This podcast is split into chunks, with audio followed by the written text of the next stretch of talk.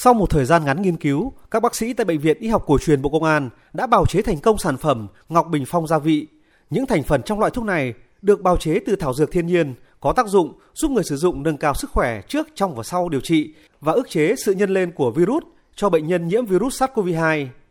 Ngay sau khi được bào chế thành công, Bệnh viện Y học cổ truyền đã tập trung sản xuất số lượng lớn đối với sản phẩm Ngọc Bình Phong gia vị. Hơn 4.000 túi thuốc thành phẩm trong giai đoạn đầu đã được bệnh viện kịp thời cung cấp miễn phí đến các bệnh nhân tại Bệnh viện Giã chiến tỉnh Bắc Giang. Với mong muốn, sản phẩm y học cổ truyền này sẽ góp một phần nhỏ để cùng với Bắc Giang sớm đẩy lùi dịch bệnh và người dân được bảo vệ sức khỏe an toàn. Trung tá bác sĩ Nguyễn Thị Huệ, Bệnh viện Y học cổ truyền, Bộ Công an cho biết. Ngọc Bình Phong là một bài thuốc cổ phương có tác dụng ờ, bổ khí huyết, Ờ, rồi nâng cao thể trạng, có tác dụng là phòng bệnh và ức chế sự nhân lên của virus. Trong những ngày vừa qua thì ờ, cùng với ờ, các đồng nghiệp tại bệnh viện, chúng tôi đã ngày đêm tìm ra một cái công thức phù hợp nhất để làm sao cái sản phẩm đó đưa ra cộng đồng đưa đến các bệnh viện giã chiến giúp cho các bệnh nhân nhanh bình phục cũng nâng cao thể trạng của đồng nghiệp của chúng tôi trên tuyến đầu chống dịch.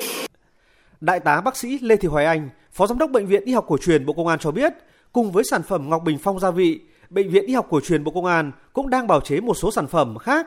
trong hỗ trợ điều trị như bạch địa căn, siro viêm họng, siro dưỡng âm bổ phế, thập toàn đại bổ.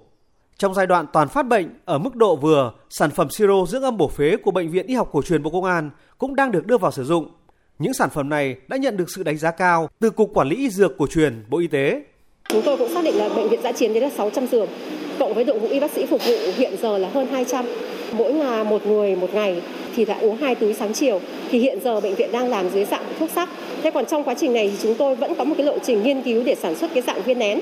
hoặc là viên nang để cho bệnh nhân dùng nó dễ. Trong cái lộ trình nghiên cứu thì chúng tôi chế cái dạng chế phẩm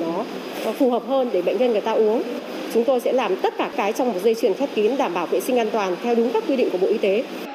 Hiện, Bộ Y tế đã đồng ý đưa vào sử dụng thuốc cổ truyền cùng với ứng dụng phương pháp y học cổ truyền trong phòng và hỗ trợ điều trị viêm đường hô hấp cấp do SARS-CoV-2,